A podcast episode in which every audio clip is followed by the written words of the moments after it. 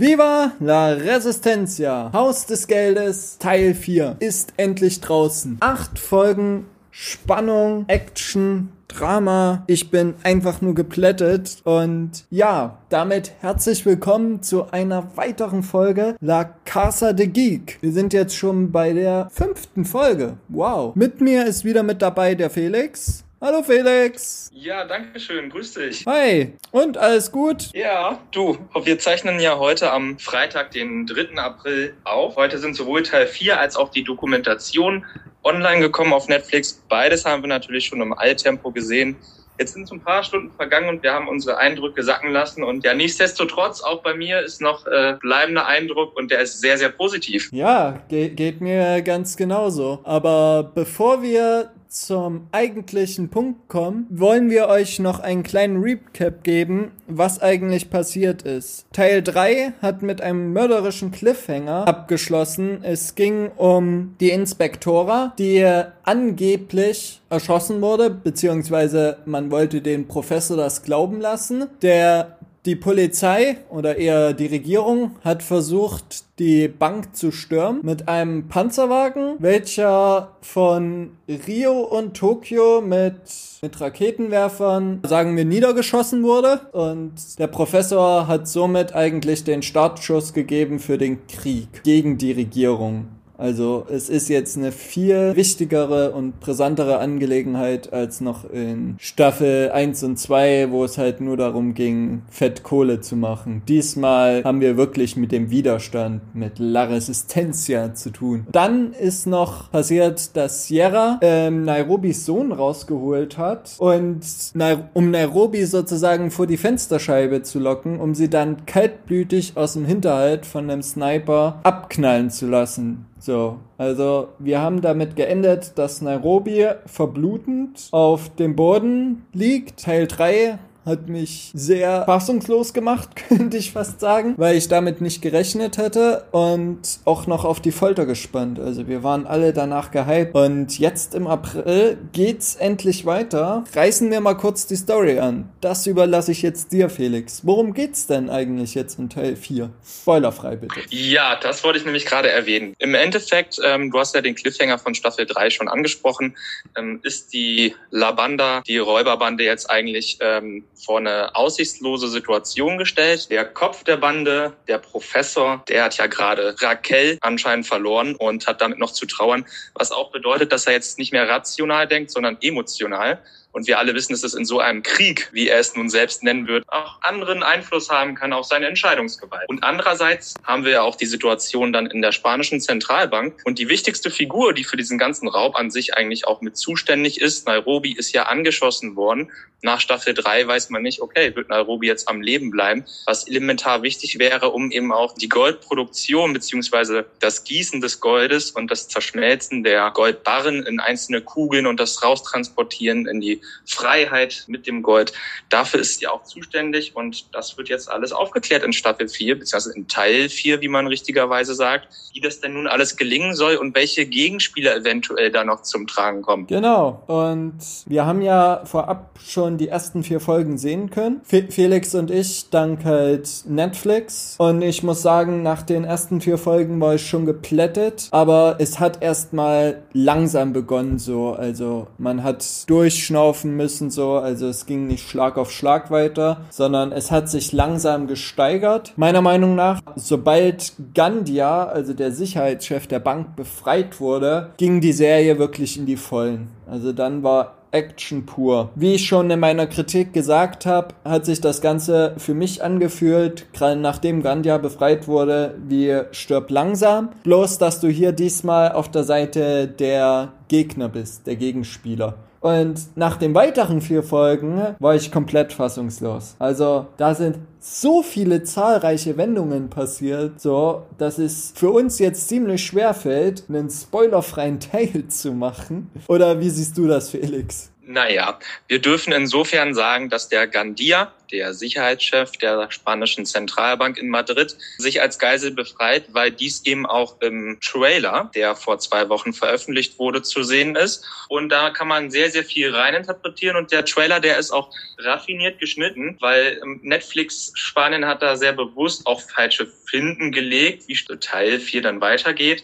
Aber zu deiner Anmerkung, dass man sich davon John McLean in Stirb langsam beeinflussen lassen, das glaube ich nicht so sehr, sondern viel eher ist es eben so, dass Serienschöpfer Alex Pina und sein Autorenteam gesagt haben, okay, in Teil 4, da muss die Gefahr jetzt auch vom Inneren auskommen, also vom Inneren der spanischen Zentralbank kommt noch ein weiterer Konfliktherd dazu. Und das ist eben eine Geise, die so ja jetzt nicht zu unterschätzen ist, denn der Sicherheitschef der Bank, Gandia, der ist Veteran, der kommt aus dem Krieg, der ist nicht sich zu schade dafür, auch über Leichen zu gehen. Also der würde auch töten, wenn er es muss. Das wird er ja eventuell sogar auch. Schauen wir mal weiter. Ja, also wie ging's denn dir dabei? So, als du jetzt die restlichen vier Folgen oder allgemein, als du jetzt Teil 4 gesehen hast, so, was waren deine Gefühle, Emotionen? Gute Frage. Im Endeffekt, die Serienmacher von Haus des Geldes, die sprechen natürlich eine breite Bandbreite an Emotionen an beim Zuschauer. Sie wecken Empathie, sie wecken Mitleid, sie wecken aber auch Wut, Ärger und Zorn. Und bei mir ist alles äh, zum Teil ausgelöst worden, aber all dem voran überwiegt natürlich der große Genuss, die Freude, so ein Meisterwerk, eine Symphonie, wenn ich das so nennen darf, zu sehen, die Teil 4 definitiv geworden ist. Eine Symphonie deshalb, weil der Zuschauer sich niemals richtig entspannen kann. Du hast gerade gesagt, die ersten vier Folgen kommen tatsächlich etwas ruhiger daher. Nichtsdestotrotz mit sehr, sehr überraschenden Wendungen.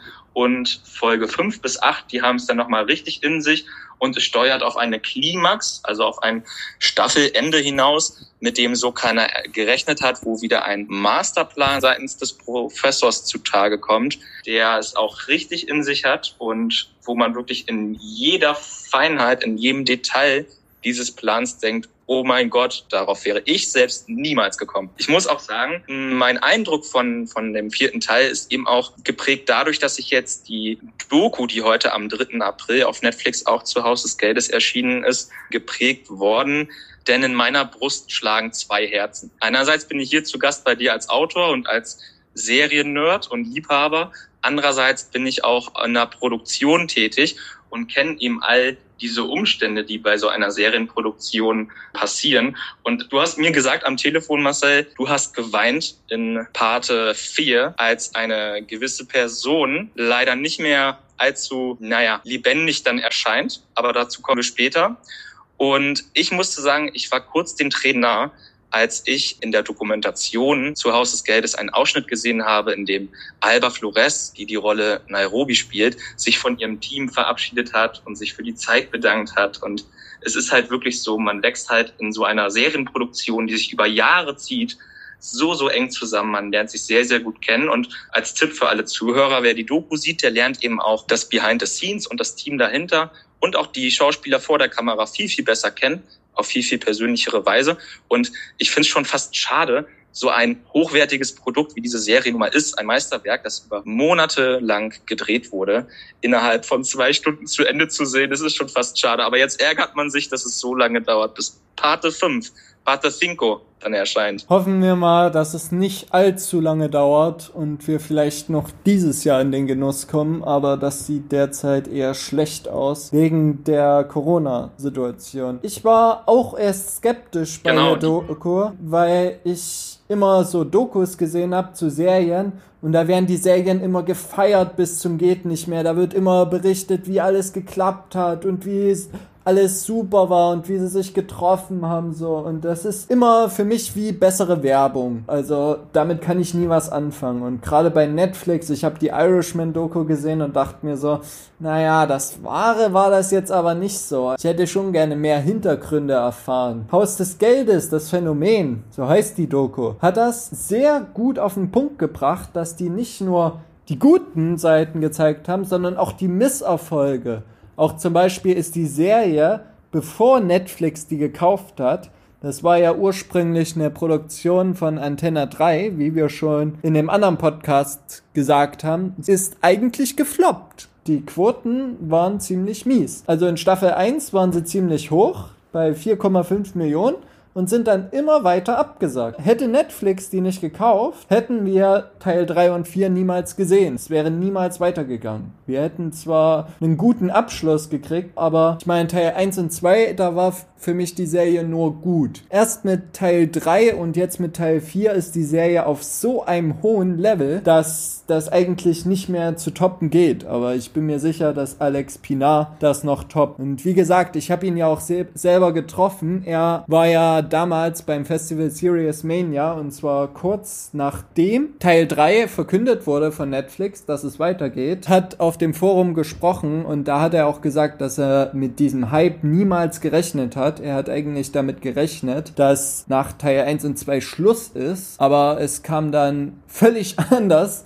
äh, als er es gedacht hat und er hat vor allem auch gesagt, dass er nicht gleich Netflix zugesagt hat, weil die wollten sofort nachdem Teil 1 und 2 raus waren und halt so einen riesigen Hype ausgelöst haben, wollten die sofort Teil 3 machen, aber er hat gesagt, gebt mir erstmal etwas Zeit, ich überlege und dann sage ich euch meine Antwort. Und die kam dann prompt. Er hatte dann auch eine wunderbare Idee, wie er die Geschichte fortsetzt. Und wie wir sehen, hat die nahtlos aneinander geknüpft, so, also ein perfekter Übergang. Und damals hat zum Beispiel seine Co-Autorin Esther gesagt, dass sie sehr großes Interesse an der Figur Berlin hat, dass sie eigentlich auch will, dass diese Figur weiterlebt. Und wie wir sehen, tut sie das ja dann auch noch, bloß halt in Form von Recaps, aber wenn wir ehrlich sind, haben wir noch das Gefühl, dass Berlin bei uns ist, obwohl das eigentlich nicht mehr ist. Und damals saß neben mir auch eine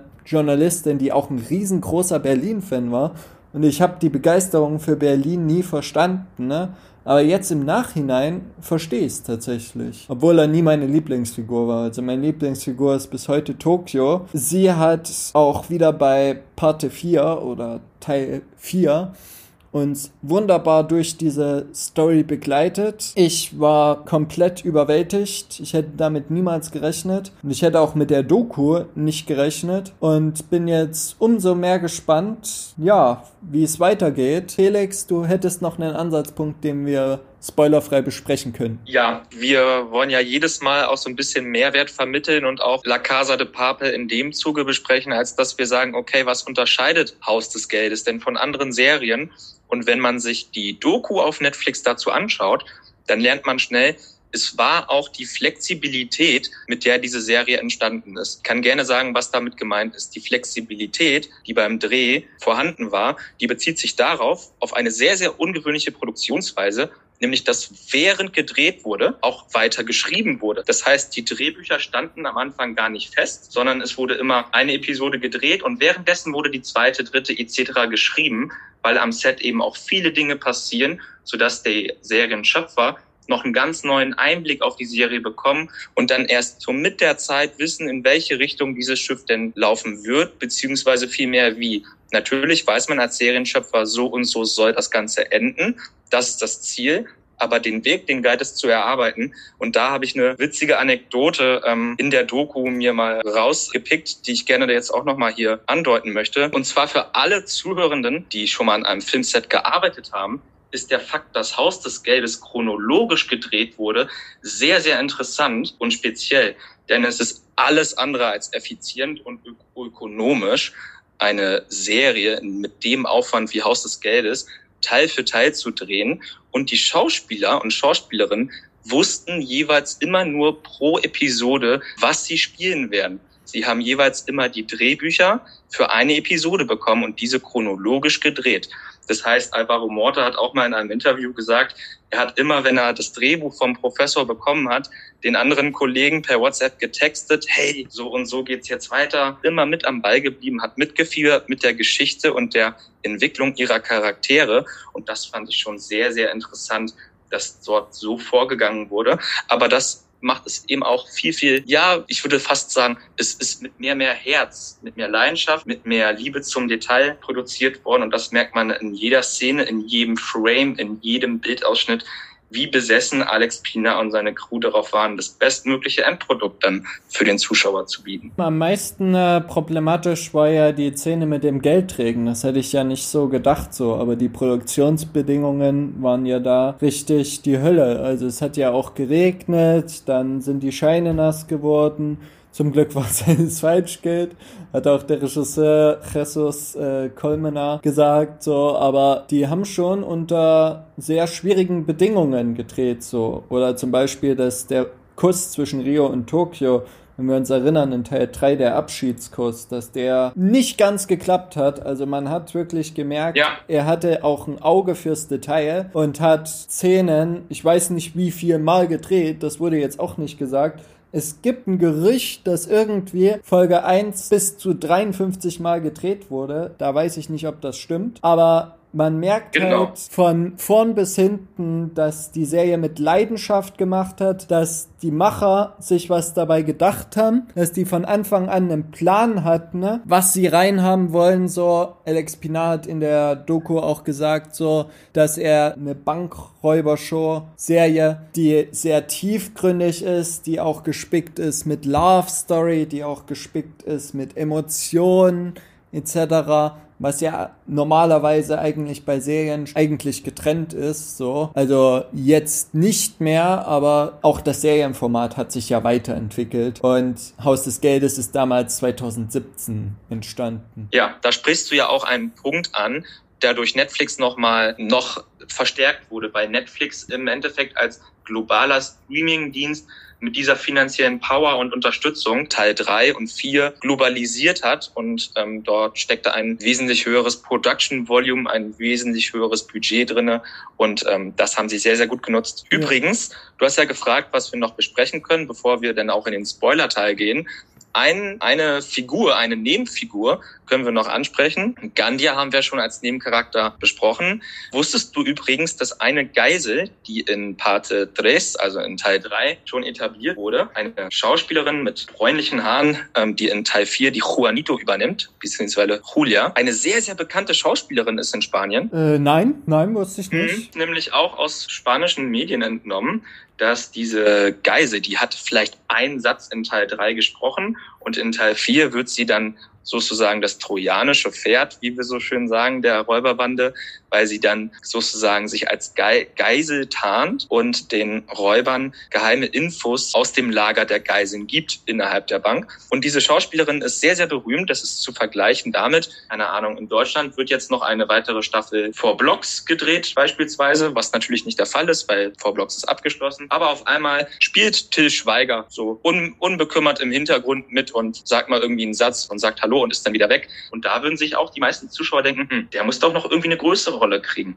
Und dazu kommt es dann auch in Parte Quattro, also in Teil 4, dass die Figur der Julia bzw. Juanito etabliert wird und auch die Nebenfigur Marseille, zu dem viele Theorien im Internet kursiert hatten nach Teil 3, auch eine wesentlich stärkere Rolle einnimmt. Jetzt Frage an dich, ob wir darauf schon eingehen wollen oder nicht. Äh, Würde ich noch nicht eingehen, weil ich glaube, dass die meisten, äh, die den Podcast hören, jetzt schon Teil 4 gesehen haben. Aber geben wir doch den anderen, die halt noch nichts von Teil 4 wissen und die sozusagen unvoreingenommen da reingehen, doch auch die Chance, diesen Teil so zu genießen, wie wir das konnten. Und deswegen will ich auch noch, wie du gesagt hast, auf das Production Value eingehen. Es war diesmal alles größer, völlig und teilweise größenwahnsinnig, aber die haben sich tatsächlich, also was du siehst, die ganzen Maschinen und so, das haben die tatsächlich selber, also selber entwickelt, sozusagen. Also die gibt's wirklich und die funktionieren auch so, wie sie gezeigt werden. Das ist ja normalerweise nicht üblich. Ja. Normalerweise benutzt man ja Attrappen. Aber hier haben die sich sogar mit Wissenschaftlern beraten, wie die das halt machen mit dem Gold, wie die das Gold einschmelzen etc.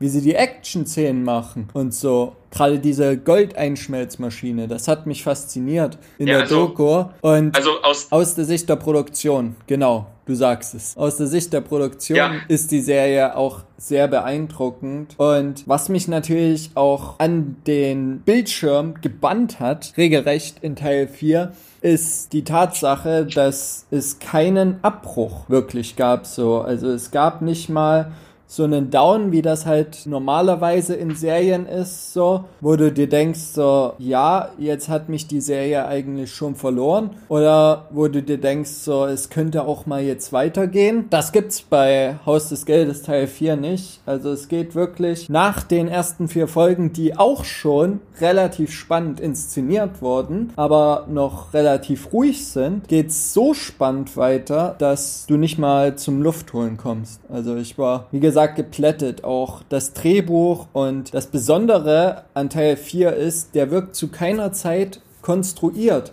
Also du hast als Zuschauer das Gefühl, dass dieser Plan, den der Professor hat, und wie das alles umgesetzt wird und wie ihr das detailliert beschreiben, dass das in echt tatsächlich funktionieren könnte. Also die Serie suggestiert dir einen Realismus, den ich so nicht erlebt habe bisher. So, also in den meisten Serien habe ich so das Gefühl, ja, in der Serie funktioniert das, aber jetzt guck mal im richtigen Leben, das würde niemals gehen. Und die Serie hat es geschafft, diesen Realismus in Bildern zu projizieren, in bewegten Bildern. Und das muss ich sagen, ist auch sehr beeindruckend. Und es ist schwierig, weil normalerweise bin ich Kritiker und suche wirklich immer Kritikpunkte, die ich finde, so, und da könnte ich höchstens anbringen, dass am Anfang dieser Zwist unter den Charakteren, also dass die halt zerstritten waren, so, sich dann wieder versöhnt haben, dass das so ein bisschen ein Kritikpunkt ist, aber da das halt nicht die ganze Zeit anhält, wäre das auch unfair, wenn ich das jetzt als großen Kritikpunkt anbringe, weil, wie, wie gesagt, es geht nicht die ganzen acht Folgen so durch, dass du halt immer dieses Telenovela-Gefühl hast, so, also später spätestens ab Folge 4 ist das komplett vorbei eigentlich schon mit Folge 3. So. Darf ich zu dem Telenovela-Gefühl etwas sagen? Ja, darfst du gerne. Mhm. Serienschöpfer Alex Pina hat selbst auf den Punkt gebracht. Ne? Also Haus des Geldes, wenn man sich bei Netflix mal so kurz die Zusammenfassung durchliest, erweckt ja den Eindruck für diejenigen, die es nie gesehen haben, okay, das ist ein klassischer Haste-Movie, ne? also Räuber rauben eine Bank aus, fertig. Aber dieses Action-Konzept, das meistens sehr, sehr oberflächlich und trocken daherkommt, ohne Emotionen, das wurde kombiniert mit eben diesen Novele-Aspekten, wie du sagst, ne? wo sehr, sehr viel Dramatik, sehr, sehr viel Emotionen, sehr, sehr viele emotionale Bindungen und Konflikte eben auch eine Rolle spielen, die uns die Figuren dann aber auch empathischer machen. Weil im Endeffekt, wenn sich der Zuschauer oder die Zuschauerin mit Bankräubern identifizieren soll, dann muss es da ja auch irgendwie Parallelen geben zu Themen, die uns Zuschauer auf der ganzen Welt auch bewegen. Und das sind eben sogenannte universelle Themen. Ne? Ja. Liebe, Eifersucht, aber eben auch die, die so ein bisschen an den Zorn gehen, auch Rachegelüste und all dem. Ja, man muss ihm auch lassen, ne, dass er es geschafft hat, wirklich jeden Charakter interessant zu gestalten. Also normalerweise hast du ja auch in Serien immer Charaktere, die dich nerven. Zum Beispiel bei Breaking Bad äh, Skylar, die Ehefrau von Walter White, wo du dir denkst, so, äh, die könnt ihr komplett rausschreiben.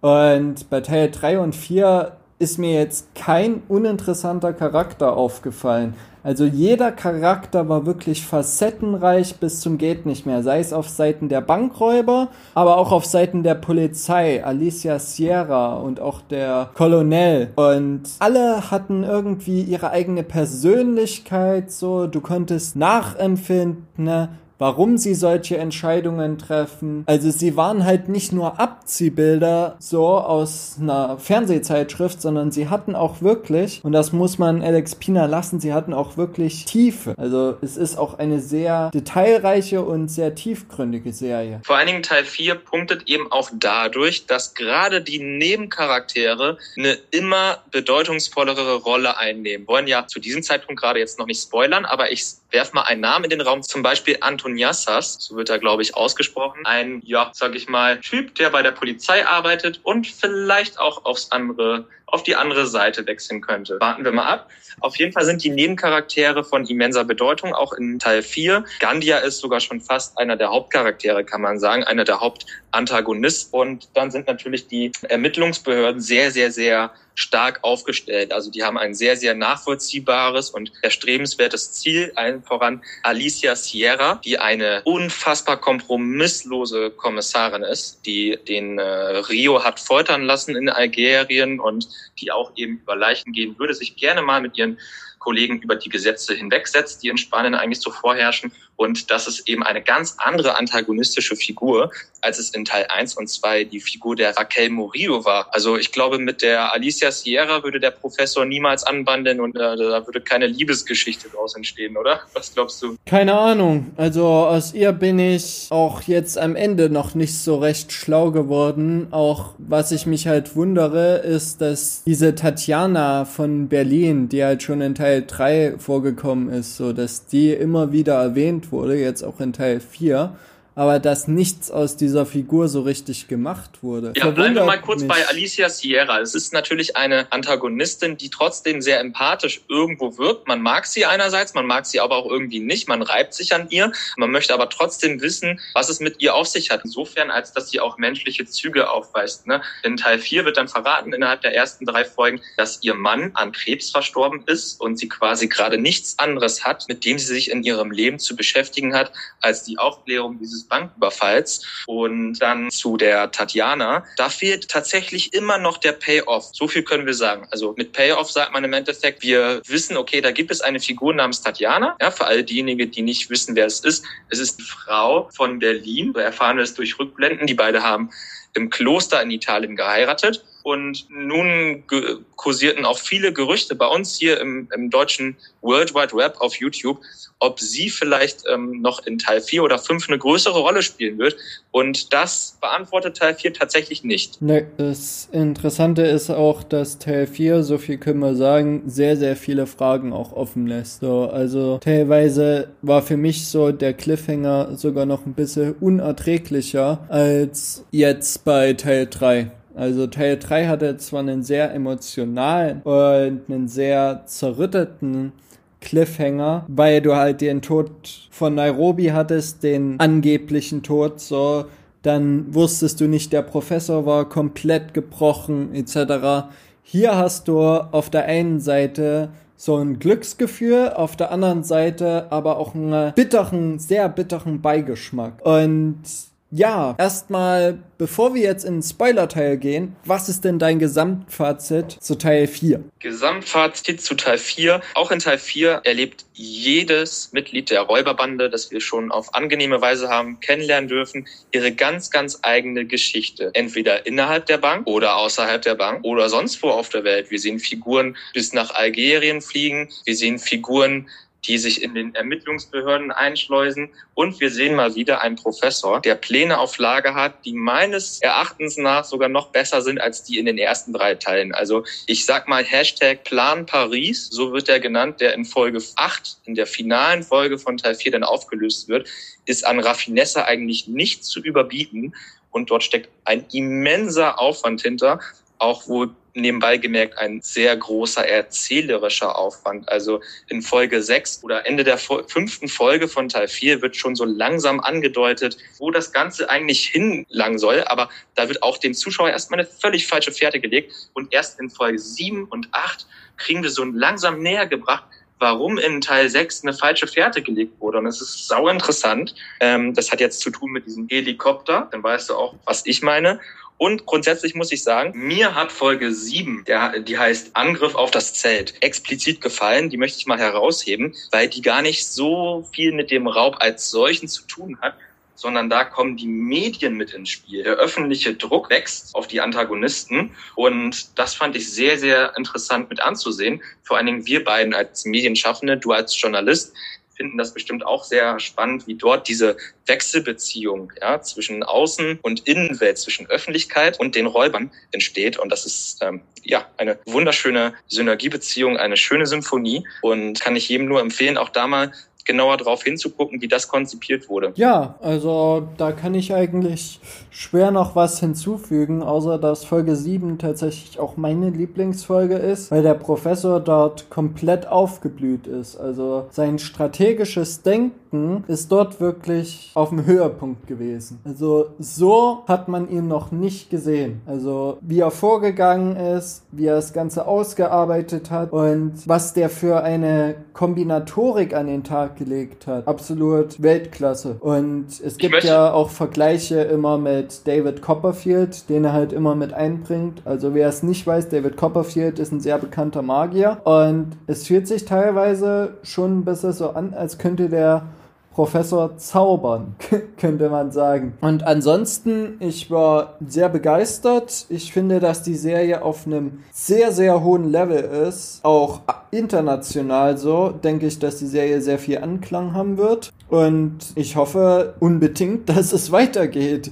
So, weil bisher hat Netflix nichts Richtiges angekündigt und ich bin halt noch skeptisch. Aber darauf kommen wir gleich im Spoiler-Teil. Du wolltest noch was sagen? Ja, also ich kann dir da auch nur beipflichten. Also Staffel 1 im Sinne von Teil 1 und 2 von Haus des Geldes haben bereits international ja bereits den Emmy Award für die beste Dramaserie damals bekommen. 2018, 2019 war das und in Spanien national irgendwie 23 oder 30 Preise. Das war ja der Wahnsinn. Und ich denke, dass Staffel 2, also Teil 3 und 4, dem in nichts nachstehen werden, was die Preise abgeht und die Nominierung zumindest, denn auch die Schauspieler haben natürlich wieder geglänzt. Ich finde übrigens jetzt aus der Sicht eines Storytellers wurde ich auch wieder überrascht, weil ich hatte gedacht nach den ersten drei Teilen, okay, jetzt ist irgendwie jedes Thema, jedes universelle Thema auf der Welt mal irgendwie zumindest angeschnitten worden oder erzählt worden. Und in Teil 4, auf das wir jetzt ja so langsam überleiten wollen, hat mich auch ein Thema sehr überrascht, mit dem hatte ich so nicht gerechnet. Beispielsweise, dass eine Transgender-Story noch so mit beischwingend oder eben auch, dass so eine kleine MeToo-Debatte innerhalb der Geiselschaft noch etabliert wird. Also das sind so Geschichten, die dienen ja eigentlich auch der Entspannung der ganzen Serie, weil wir haben natürlich sehr, sehr viele Action-Szenen und dass dann so leicht sozial, gesellschaftlich kritische Themen ihren Platz finden und total Sinn bringen an diesen Stellen, fand ich sehr, sehr, sehr bemerkenswert. Und jetzt kommen wir auf Teil 4 zu sprechen, würde ich sagen, ne? Genau. Also für die, die Teil 4 jetzt noch nicht gesehen haben, wir haben zwar, wie gesagt, es ist schwierig, Teil 4 zu erzählen, ohne zu spoilern. Also wir haben euch so gut es geht so das Ganze umschifft. Jetzt wird aber richtig gespoilert. Also auf in den Spoiler-Teil. So, und dann fangen wir gleich mit so. dem ersten Hammer an. Nairobi stirbt. Also es ist am Ende von Teil 3 war uns allen nicht klar, wird sie überleben, wird sie sterben, so. Und das Böse ist eigentlich das Bitterböse, dass Tokio sie rettet durch eine Operation, aber sie dann letzten Endes trotzdem von Gandia getötet wird. So, wo sie fast wieder genesen ist, wird sie dann erschossen. Ja, und das war ein Hammer, mit dem ich nicht gerechnet hatte. Aber wie du schon angedeutet hast, Alba Flores hatte ihren Abschied. Sie ist raus aus der Truppe. Man weiß jetzt nicht, kommt sie zurück in einem Cameo, halt in einem Rückblick, so wie Berlin, oder ist es jetzt endgültig vorbei? So, weil ein Abschied ist nicht gleich ein Abschied bei Haus des Geldes wie wir wissen. Aber in der Zeitebene, wo der Bankraub spielt, ist sie tot. Erstmal aushusten. Ja, Nairobi ist natürlich ein essentieller Aspekt des vierten Teils. Ich meine, jeder Zuschauer hat mit ihr mitgelitten nach Teil drei und gebankt und gehofft, dass sie am Leben bleibt. Und man dachte sich, Mensch, jetzt hat diese Frau schon so viel Leid erlitten, wohl persönlich, körperlich etc. Und nun, ja, hat man das von Gandia erwartet? Was denkst du? Hättest du gedacht, dass das macht? Ja, ja, ja, ja. Der geht über Leichen, wie gesagt, und ja. er hat eigentlich selbst nichts zu verlieren. Klar, er ist Familienvater, aber im Endeffekt hat das Ganze, das hat man gemerkt, schon darauf hinausgesteuert, dass irgendjemand innerhalb der Bande zu Tode kommt. Ich meine, wenn wir jetzt mal eine einfache Rechnung aufstellen, wenn wir jetzt alle Hauptprotagonisten von La Banda, von der Räuberbande mal zusammenzählen, ist insgesamt ein Drittel bei den beiden Überfällen in Madrid gestorben. Und mhm. Nairobi war natürlich eine sehr, sehr wichtige Figur. Aber andererseits ist ihre Geschichte auch irgendwann auserzählt, hatten viele Zuschauer und Zuschauerinnen das Gefühl. Bloß ein Punkt ist noch offen. Weißt du welchen ich meine, der bei Nairobi noch nicht auserzählt ist? Genau, die wollte eigentlich ein Kind haben und zwar vom Professor. Also genau, Wahnsinn, ja, oder? Es gibt ja so Mutterschaftskliniken, also künstliche Befruchtung und das wollte sie halt mit dem Professor machen, nachdem der Raub vollzogen ist. Ob jetzt diese Handlungsebene nochmal aufgegriffen wird, das werden wir sehen. Aber ich kann mir nicht vorstellen, dass er das so anreißt, Alex Pinar, und dann im Sande verlaufen lässt. Also ich glaube, das wird auch in Teil 5 nochmal eine große Rolle spielen. Gehen wir mal über. Natürlich zu einem weiteren Punkt, der mich geschockt hat. So, um erstmal die Schockmomente abzuhaken. Sierra stellt den Professor am Ende. Das war wirklich ein Moment, mit dem ich auch nicht gerechnet hätte. Und das ist, was ich gesagt habe, so diese Hin- und Hergerissenheit zwischen, ja, ist ein gutes Ende, für die Bande. Sie hat einen Sieg errungen, einen sehr wichtigen Sieg, aber andererseits ist es auch ein fader Beigeschmack, weil du weißt jetzt nicht, erschießt sie den Professor, erschießt sie den nicht, weil Sierra ist ähnlich hart und kalt wie Gandia, auch wenn sie schwanger ist. Das ist so ein Albtraumfrau so. Also mit der willst du dich auch nicht anlegen, der willst du auch nicht nachts im Dunkeln begegnen. Und der Professor hat das halt sehr clever gemacht. Er wusste halt, er kann sie nicht töten. Also tötet er alles, was ihr jemals was bedeutet hat. Und in dem Punkt hat er gewonnen. Er hat ihre Karriere getötet. Andererseits hat sie dadurch nichts mehr zu verlieren. Und sie wird ja jetzt auch steckbrieflich gesucht. Also selbst wenn sie den Professor stellt, sie kann ihn nicht verhaften. Sie kann ihn höchstens verhaften lassen, aber ob das passiert, wissen wir nicht. Wissen auch nicht, ob Sierra nicht doch so überläuft zu der Bande, was man auch vielleicht in Betracht ziehen könnte, weil sie hat ihre gesamten Kollegen verraten und ist auf der schwarzen Liste. Die ist eigentlich zum Abschuss freigegeben. Also es könnte sein, dass sie mit dem Professor irgendwie feilschen will, damit sie auch unbeschadet so sozusagen aus der Sache rauskommt. Und wie kommt man unbeschadeter besser raus, als wenn man, naja, Gold hat? So. Also das ist ja ein perfekter Abgang für sie. Ob sie sich dazu hinreißen lässt oder ob sie ihn wirklich ans Messer liefert, das werden wir sehen. Und das waren halt die zwei riesig großen Spoiler, die ich gleich am Anfang abhandeln wollte, damit ich es erstmal hinter mir ja, vor allen Dingen bist du ja direkt zum Cliffhanger gesprungen. Und jetzt? Ja, klar rollen wir unseren Spoiler-Teil von hinten auf und erzählen mal, wie das Ganze dazu gekommen ist. Und jetzt gebe ich das Wort an dich, Felix. Ja, jetzt hast du ja schon fast einen Ausblick auf äh, den anstehenden fünften Teil, der uns dann irgendwann hoffentlich noch Ende diesen Jahres erwartet, gegeben.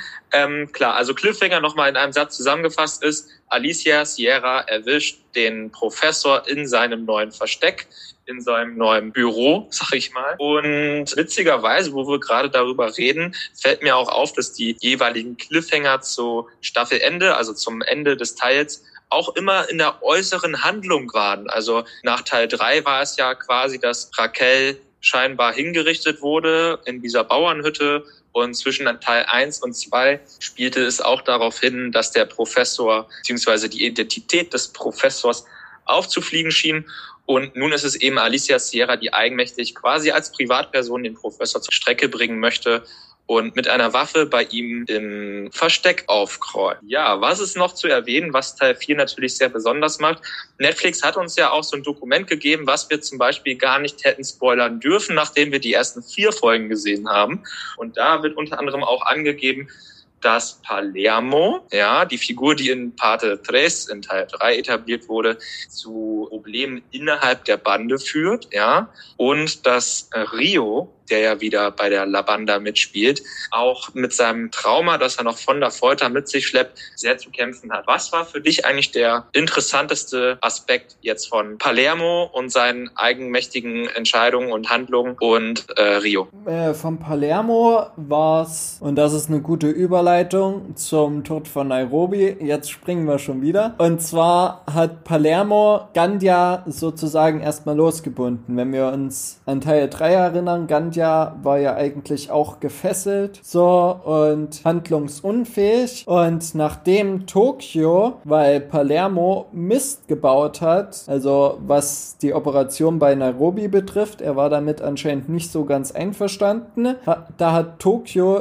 die Führung übernommen. Also wie wir wissen, Tokio ist gerne jemand, der mal einen Putsch anzettelt. Das hat sie ja schon in Teil 1 und 2 gemacht und das hat sie auch diesmal wieder gemacht. Und Palermo ist genauso unberechenbar wie Berlin und lässt sozusagen Gandia, das Monster, was dann in der Bank rumwütet, lässt er frei. Er lässt es vom Haken. Und somit geht dann auch die ganze Geschichte ab Folge 4, ab dem Midpoint, eigentlich ab Folge 3 geht's schon los, wird angedeutet, wo Palermo eigentlich aussteigen will, augenscheinlich so, seine Sachen ausgezogen hat und eigentlich vor die Tür treten will mit einem Aktenkoffer, wo angeblich geheime Dokumente drin sind. Wie wir später erfahren, sind da nur Muffins drin gewesen. Also er hat das Ganze von Anfang an geplant. Und die Bankräuber lassen ihn natürlich nicht gehen, Labanda, sondern fesseln ihn an einen Stuhl. Er sagt sozusagen Gandia, du kannst ja den Fingergriff machen, den Fingergriff machen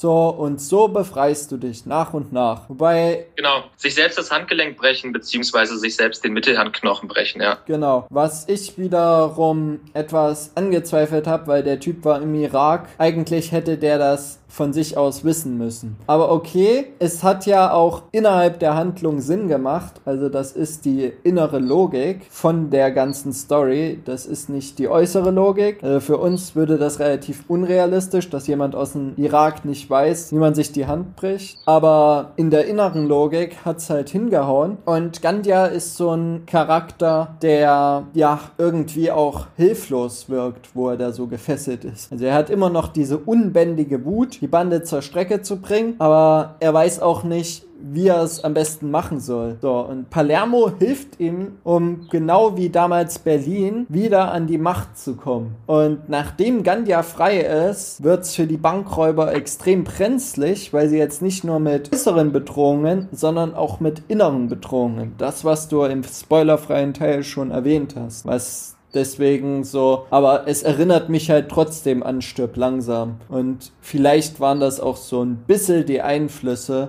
von Alex Pinar, wobei, wie du sagst, vielleicht kann der es auch völlig anders gedacht haben.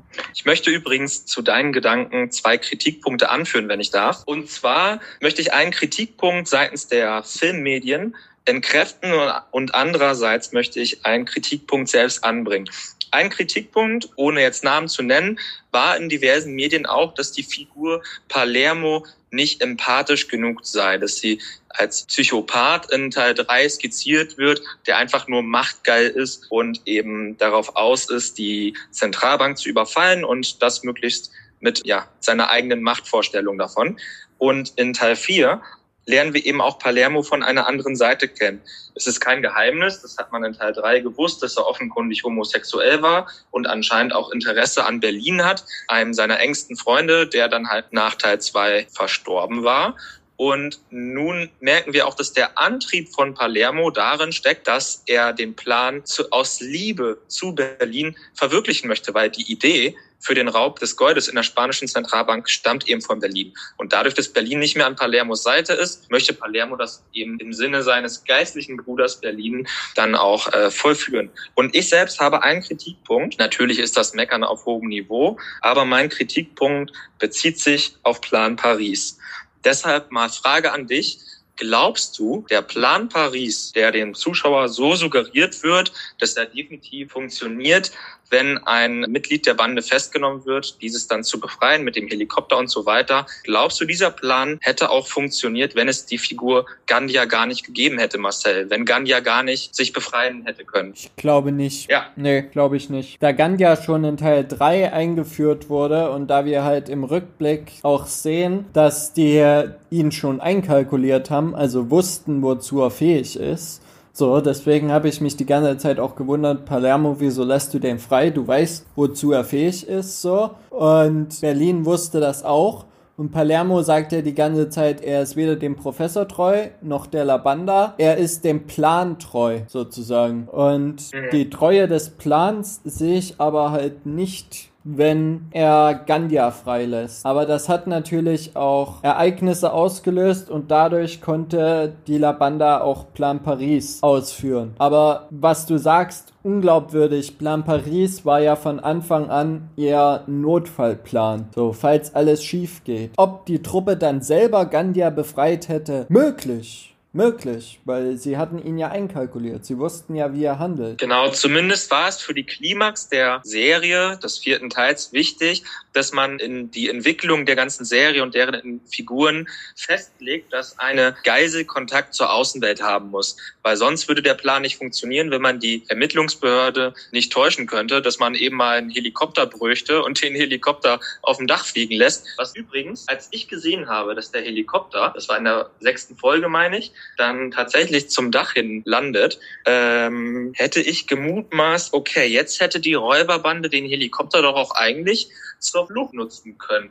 Andererseits denke ich mir jetzt im Nachhinein, okay, gut, dass sie es nicht getan hat, weil dann wäre die Serie nach dem vierten Teil auserzählt. So wissen wir jetzt, dass es noch einen fünften Teil gibt und die Erzählung noch nicht abgeschlossen ist. Äh, es war mir klar, dass die den nicht zur Flucht nutzen. Weil das Gold ist ja noch in der Bank, so. Genau, das wäre dann halt eben auch noch der Kniff. Wie hätte man das denn noch hinbekommen? Und letzten Endes brauchen die auch das Gold sozusagen, um Druckmittel gegen die Regierung zu haben. Wenn sie nämlich das Gold nicht haben, stehen sie mit le leeren Händen da. Das genau, clevere, ebenso wie die Staatsgeheimnisse. Genau, das Clevere ist natürlich, dass die jetzt die Bevölkerung nicht nur hinter sich haben, sondern durch die Schachzüge in Folge 7 und wir kommen jetzt auch gleich mal auf Folge 7 zu sprechen, weil es passt jetzt sehr gut. Und zwar in Folge 7 beginnt der Professor Nairobis Tod wirklich strategisch zu nutzen, indem er sozusagen der Bevölkerung auch zeigt, dass sie getötet wurde, indem der Sarg so, der Sarg wird aus der Bank rausgetragen und man legt eine Schweigeminute ein. Und diese Schweigeminute nutzt der Professor aus, um seinen nächsten Schachzug zu planen und der ist halt die Polizei Polizei systematisch zu zerstören. Aber nicht nur die Polizei, sondern auch den Staat selbst. Also da merkt man dann wirklich diese Botschaft, wir sind im Krieg. Und da merkt man auch diesen Widerstandsgedanken. Diesen Gedanken, wir lassen uns von der Regierung nicht alles gefallen. Und da kommen halt auch Sachen ans Licht, wie zum Beispiel, wie Rio gefoltert wurde, weil ich habe auch Spekulationen gelesen, dass Rio vielleicht ein Maulwurf sein könnte von Sierra und dass halt die ganze ganzen Folterungen und so nur aus seinen Erzählungen sind. Das ist nicht so. Also er wurde lebendig begraben, hat die ganze Zeit damit zu kämpfen und ist auch einer der Gründe, wieso Gandia fliehen kann. Weil Rio soll die Geiseln bewachen, Gandia hat sich befreit. Rio hätte ihn erschießen können und zögert. Auch weil Gandia sagt, er ist Familienvater, aber er zögert vor allem aus dem Grund, weil er immer noch Angst hat, weil er noch mit seinem Trauma zu kämpfen hat. So, und das nutzt der Professor dieses Trauma, diese Erfahrung, nutzt der für den Plan. Und das ist halt das Geniale an Folge 7, dass der Professor eigentlich alle Steine, die der Labanda in den Weg gelegt wurden, gegen die Leute verwendet, die ihm die Steine in den Weg gelegt haben. Sozusagen, er dreht den Spieß einfach gnadenlos um und lässt sie leiden. Und zwar alle. Also die gesamte Regierung, der gesamte Geheimdienst wird komplett entblößt. So, es kommt ans Licht, dass die haben Raquel Murillo einen Scheintod gegeben, so, dass die den Professor haben glauben lassen, dass Raquel Murillo tot ist. So, die wird dann wiederum, nachdem das rausgekommen ist durch die Medien, kommt die Dienstaufsichtsbehörde und nimmt sie offiziell fest und stellt sie sozusagen vor Gericht, was es vorher nicht gab, was die Regierung und Alicia Sierra auch versucht haben zu verhindern, so, damit sie halt Informationen aus ihr rauspressen können. Das ist somit nach hinten losgegangen. Auch wären die ganzen anderen schmutzigen Geheimnisse klar. Es wird klar, dass Rio gefoltert wurde, dass er kein ordentliches Verfahren gekriegt hat, obwohl er eigentlich spanischer Staat Staatsbürger ist, damit eigentlich ein gerichtliches Verfahren kriegen müsste. Aber da zeigt man halt so auch nochmal die Gnadenlosigkeit so und eigentlich die dunkle Seite, was die Regierung auch bereit ist, zu opfern und dass die auch über Leichen geht, so dass die Guten im Grunde genommen eigentlich auch nicht die Guten sind. Also sie werfen auch Ethik und Moral über Bord, um ihr Ziel zu erreichen. Und das teilweise sogar noch skrupelloser als die eigentlichen Verbrecher. Und das wiederum lässt die Verbrecher auch als Helden darstellen. So, und das ist halt umgekehrte Psychologie, indem du halt den Leuten suggestierst, ja, wir sind Verbrecher und ja, wir haben Raketenwerfer abgefeuert und Polizisten verletzt, aber die haben auch genauso schlimme Sachen getan, wenn nicht weitaus noch schlimmere. Weil das, was sie mit Trio gemacht haben, ist eigentlich sogar strafbar. Also das ist ethisch und moralisch nicht vertretbar, aber das ist auch rechtlich nicht vertretbar und ist eigentlich somit komplett illegal. Ein Covert Operation gewesen. Und das ist halt sehr genial, wie der Professor das alles nutzt und wie der Professor auch halt Gandia nutzt für seine Zwecke. Und Jetzt hast du natürlich sehr, sehr viel angesprochen in den letzten fünf Minuten. Aber klar, das lässt sich natürlich darauf runterbrechen, dass im Endeffekt die Räuberbande den Staat mit seinen eigenen Waffen schlägt, definitiv. Und eine Folter, die außerhalb der juristischen Grenzen geschieht, ist natürlich an, alles andere als eigentlich illegal oder eigentlich nicht so okay. Es geht halt einfach, es ist der, der größte Fehler, den ein Staat machen kann und ein herber Imageverlust. Und da spielt man auch wieder auf was Gesellschaftliches an, was die Serie in den acht Folgen die ganze Zeit tut. So, wir haben einerseits die mediale Seite, wir haben aber andererseits auch diese Sachen so, dass die Regierung halt alles dafür tut, um ihre Pläne zu setzen. Das gibt's wirklich. Das macht die Serie wiederum auch sehr glaubwürdig und sehr realistisch, um jetzt den Bezug zur Serie zurückzuführen. Eben, es sind universelle Themen und unter, unter dem Oberbegriff Widerstand und Resistenz ja im Spanischen zusammengefasst kann sich ja jeder Zuschauer dann auch in seinem eigenen Staat mit den Konflikten, die dort politisch herrschen, auch irgendwo identifizieren. Übrigens, apropos des Gerichtsprozesses.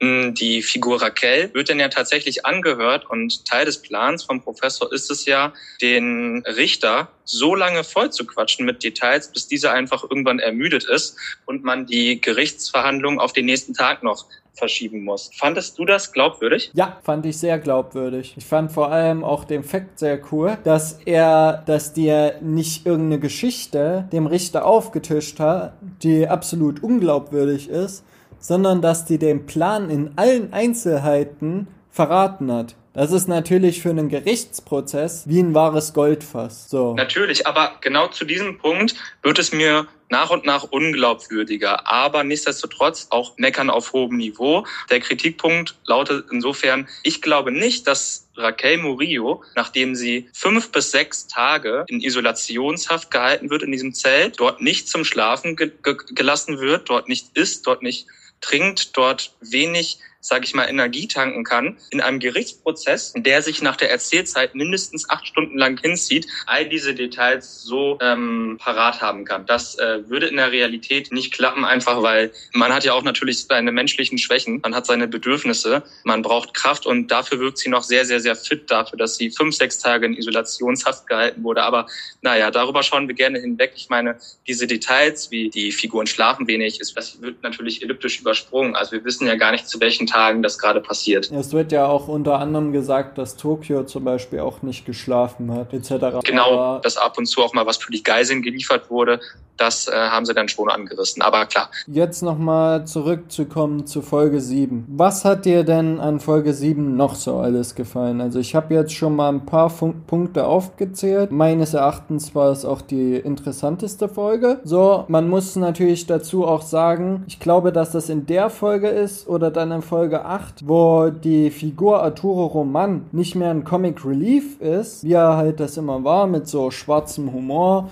dass das halt immer so eine Nervensäge war, die man eigentlich hätte abknallen müssen, so, sondern dass er jetzt auch mal seine richtig widerliche Seite zeigt, indem er versucht, eine Geisel sozusagen sich ihr Vertrauen zu erschleichen und sie zu vergewaltigen. Ja, was du an Folge 7 noch so beeindruckendes fandest. Die Erzählung, die in Folge 7 natürlich punktuell die meiste Screentime hat, ist eben die der Außenwelt, dass der öffentliche Druck auf die Ermittlungsbehörden wächst und dass die Antagonisten nach und nach vor die Wand fahren mit ihren eigenen Plänen, weil sie unter enormen Druck geraten, was diese Folter damals in Algerien angeht. Aber klar, Arturo Roman ist natürlich ein total interessanter Charakter der Serie.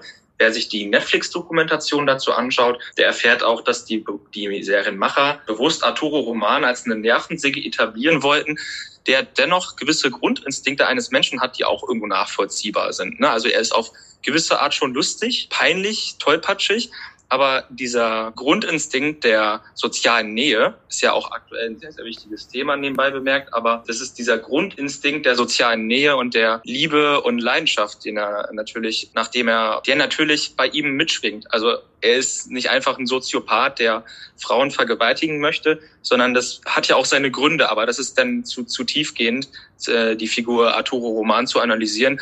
Das geht natürlich gar nicht. Aber viel interessanter ist es dann im gesellschaftlichen Kontext, mal eben sehr, sehr feinfühlig dieses Thema der MeToo-Debatte oder dieses Thema, wie Arturo Roman quasi die, die Schwächen der anderen Geiseln ausnutzt, zu etablieren und zu, zu thematisieren. Also gut, Gott sei Dank haben sich die anderen Geiseln ja auch auf die Seite der Sekretärin, ist es glaube ich, Amanda heißt sie richtig, mhm. zu stellen. Und das hat einen schönen Schlussappell und ein schönes Statement. Das sind ja durchweg Powerfrauen, die dort unter den Geiseln etabliert wurden. Also es ist ja niemand, der einfach irgendwas mit sich machen lässt, sondern Amanda hat ja auch gesagt, Arturo, hör zu, ich bin nicht ganz blöd. Ich weiß ganz genau, was du letzte Nacht mit mir machen wolltest. Und Julia ja ebenso. Julia gehört ja zu den Geiselnehmern und sagt ja auch, hey Arturo, du wolltest mir Pillen geben, halt mich nicht für blöd. Ja, da hast du auch einen wichtigen Punkt angesprochen. Es ist natürlich so, dass Arturo Roman und allgemein auch Männer natürlich solche Bedürfnisse haben und auch irgendwann ihren Trieben, ihren Urinstinkten nicht mehr standhalten können, was die Figur Arturo Roman auch so die ganze Zeit zeigt. Einerseits ist er halt dieser Entertainer, dieser lustige Knabe und dann auch noch der, der versucht, versucht hier wirklich Eindruck zu schinden und der versucht aus der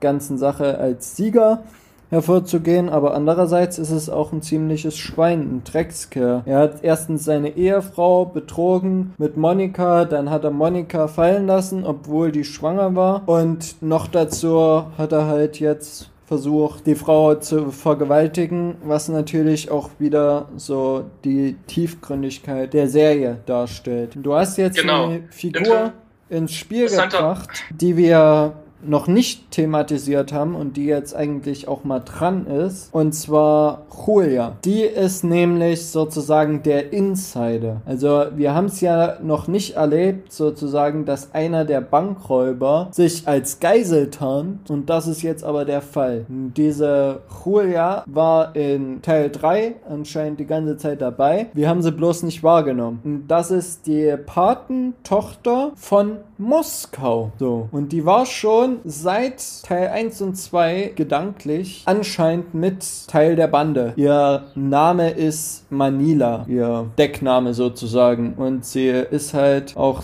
wie kann man das nennen, die Schwester oder die Cousine von Denver. Ich glaube eher die Cousine, oder? Kann man das so sagen? Also sie hat ein verwandtschaftliches Verhältnis mit Denver. Und das Besondere ist, was du halt schon im Spoiler-freien Teil erwähnt hast, sie war halt früher ein Junge, der Juanito hieß. So, sie hat sich halt umstricken lassen. Und das ist auch ein wichtiger Punkt, der mal angesprochen werden sollte. Und jetzt darfst du.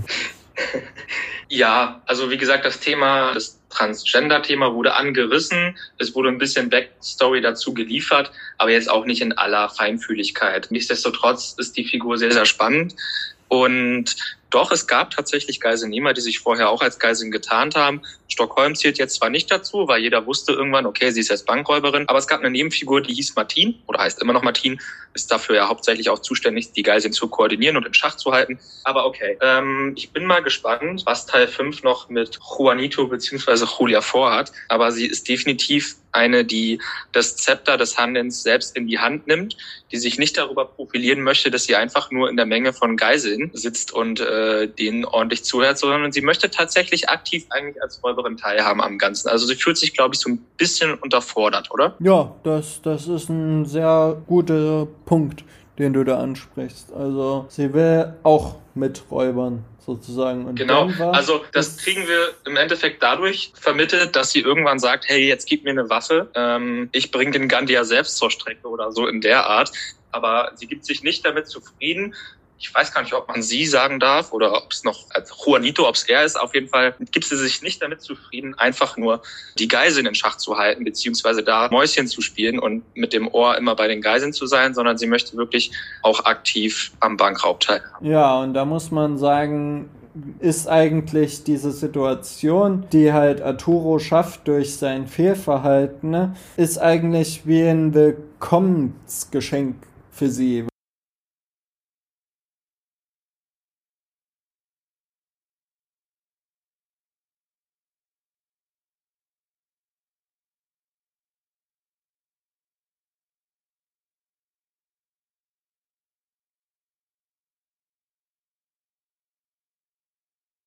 Und ja, hättest du jetzt noch einen Punkt, den wir erwähnen sollten? Ich denke, wir haben euch einen sehr guten Einblick gegeben. Was vielleicht noch zu sagen ist, also die Story von Berlin ist jetzt eigentlich auch schon fast auserzählt. Also ich weiß nicht, was die Macher noch mit ihm vorhaben, aber die Serie, also Staffel 4, hört genau an dem Punkt auf, die Story von Berlin zu erzählen, wo er losbricht, wo er Palermo alleine lässt. Palermo ist ja auch homosexuell, also genauso wie Berlin und es wird auch angedeutet, dass die gegenseitig. Naja, Berlin hat ja trotzdem eine Tarnehefrau zumindest oder ist bisexuell. Aber ähm, was die Erzählung von Berlin angeht, also im Endeffekt wird ja auch nur die Backstory erzählt. Also die eigentliche Geschichte von Berlin, klar, ist auserzählt, aber die Hintergrundgeschichte nicht.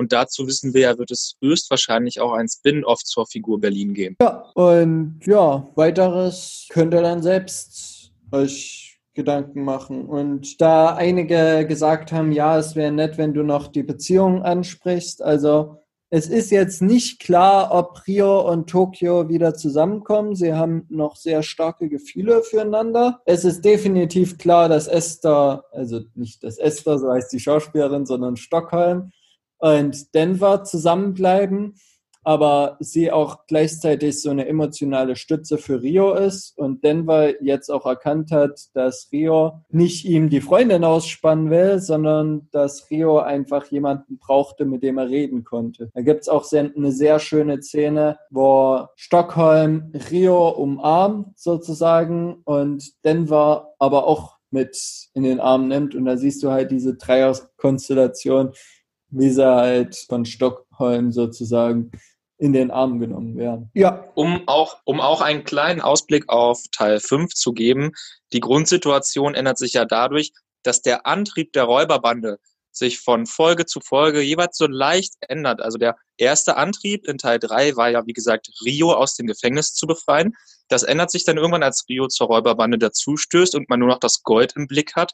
Und nun ist der Antrieb der Räuberbande des Ensembles in Teil 5 Nairobi zu rächen. Und eine Räuberbande, die von Rache angetrieben ist, ist natürlich wesentlich gefährlicher auch, weil da auch wieder sehr, sehr viele Emotionen in die Entscheidungs Findungen mit reinspielen. Hier wird es dann auch wieder emotional und hier merkt man auch dieses internationale Feeling, was die Serie jetzt einem verspricht, sozusagen, weil es ist nicht mehr der kleine Bankraub aus Teil 1 und 2, es ist diesmal eine viel größere Sache und der Bankraub wird eigentlich in Teil 4, kann man sagen, so ein bisschen zur Nebensache. Das ist etwas, was nebenher abgehandelt wird. Jetzt geht es eigentlich darum, sich komplett mit dem Staat anzulegen und eigentlich so dieses System zu destabilisieren, kann man fast sagen. Also die Bande ist jetzt wirklich auf Zack und will sich jetzt sozusagen für Nairobi rächen und will den Staat in die Knie zwingen. Wer sich in der Zwischenzeit bis Teil 5 dann irgendwann erscheint, übrigens noch mit den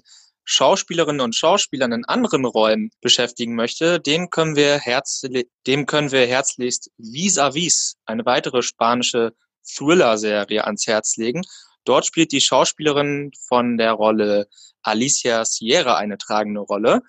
Und ähm, das ist wirklich eine Serie, die vom Spannungsniveau mit Haus des Geldes tatsächlich echt gut mithalten kann. Ja, und du hast auch einen Charakter vergessen, Alba Flores, also Nairobi, spielt dort auch eine sehr tragende Rolle in Vis-a-Vis. Genau, unbedingt zu empfehlen. Genau, und die zweite Serie, die man noch empfehlen könnte, wäre LIT. Wobei dazu gesagt, Denver und Rio, die da mitspielen, spielen nur in der ersten Staffel mit. Aber ansonsten ist das auch eine sehr, sehr gute Serie, die wir auch schon im Podcast besprochen haben. Ja, und was denken wir denn, Felix, wird es eine fünfte, sechste Staffel geben? Wird es eine fünfte Staffel geben? Glaubst du denn überhaupt, dass es ein Spin-off gibt? Ich halte grundsätzlich nicht viel von Spekulationen, aber was definitiv feststeht ist, seitens der Produktion wurde schon gesagt, es wird definitiv ein Spin-off zur Figur Berlin geben. Auf das dürfen wir uns alle freuen. Und dadurch, dass der vierte Teil am Ende noch sehr, sehr offen gehalten ist, kann man ziemlich sicher davon ausgehen, dass Netflix nicht den Fehler macht und Haus des Geldes nicht weitererzählt, sondern da wird es definitiv einen fünften Teil geben. Ob es einen sechsten Teil gibt, ist dann die Frage. Aber bis dahin ist es noch lange hin. Und abgesehen davon, dass gerade Corona rumschwirrt, wird sich die Produktion jetzt auch nicht allzu schnell vorantreiben lassen. Nee, ich glaube auch, dass wir mit Teil 5 noch etwas warten müssen. Bis dahin am besten nochmal, ja, Haus des Geldes von vorne anfangen, komplett durch. Ist eine Serie, die man sich immer wieder angucken kann. Bis dahin, schaut Filme, schaut Serien, guckt mal in die Tipps rein, die wir euch gegeben haben. Und ansonsten, Felix, ich bedanke mich wieder, dass du mit dabei warst. Muchas gracias por entrevista. Muchas gracias, Felix. Das ist mehr als ein Überfall und das weißt du ganz genau.